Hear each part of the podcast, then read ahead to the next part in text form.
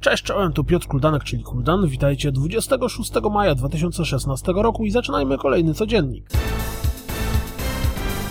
Super Mutant Alien Assault, czyli Brutally Random Arcade Platformer, zaprezentował się zwiastunem. Gra od roku dostępna jest na Steamie, a latem pojawi się na PlayStation 4 i Xbox One. Kochacie bullet helle? To Score Rush Extended może Was zainteresować, zwłaszcza, że oferuje 4-osobowego koopa. Gra pojawi się w tym roku na PlayStation 4. Neon Chrome, czyli Cyberpunk Twin Stick Shooter z twistem roguelike'a. Ach, te gatunki pojawi się na PlayStation 4 już w przyszłym tygodniu. I jak zapewne się domyślacie, jest dostępny na PC od jakiegoś miesiąca. Są takie gry, o których naprawdę nie wiem co powiedzieć. Po obejrzeniu zwiastuna wydaje mi się, że Loot Rascals jest jednym z takich tytułów. Po przeczytaniu więcej o grze mogę dopowiedzieć, że za pomocą zbieranych kart walczymy z przeciwnikami, eksplorując planetę, a jeśli zginiemy, nasze karty trafiają jako loot do gry innego gracza. Tytuł ma pojawić się na PC i PlayStation 4 w 2017 roku.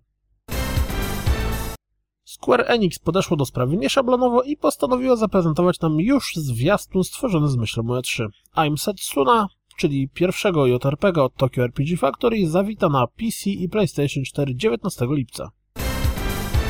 LEGO Star Wars The Force Awakens podkręca nasze zainteresowanie dwoma nowymi zwiastunami. Jeden poświęcony jest postaci Po, a drugi postaci Fina.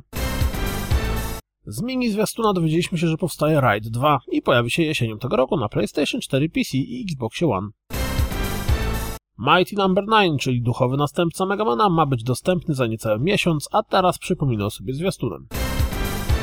Według źródeł Kotaku w tym roku pojawi się wersja Slim Xbox One, a w przyszłym roku odpowiednik PlayStation 4,5 czy też PlayStation Neo z mocniejszymi BPH-ami. Kolejny raz potwierdzono, że trzeci epizod Hitmana pojawi się w przyszłym tygodniu i będzie dziać się w Marrakeszu. Among the Sleep pojawi się na Xbox One w czerwcu. Chyba dla nikogo nie będzie zaskoczeniem, że Naughty Dog robi kolejną grę. Z ogłoszenia o pracę wynika, że będzie to angażująca emocjonalnie gra dla pojedynczego gracza z widokiem z trzeciej osoby.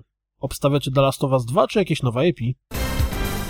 Ciekawostka Dropsa. Jeśli zastanawiacie się, czy Overwatch ma oddane grono fanów, to przez pewien moment subforum poświęcone Overwatchowi na Reddicie miało więcej wejść niż strona główna. Z serii twitterowe gadu-gadu Ron Gilbert wyraził chęć odkupienia od Disneya marki Monkey Island i Maniac Mansion oraz w dość jednoznacznie negatywny sposób wypowiedział się na temat pomysłu wspólnej pracy z Timem Schaferem. Pojawiła się pierwsza część dokumentu o tworzeniu Final Fantasy XV. Warto zobaczyć, w końcu nie każda gra powstaje przez 10 lat.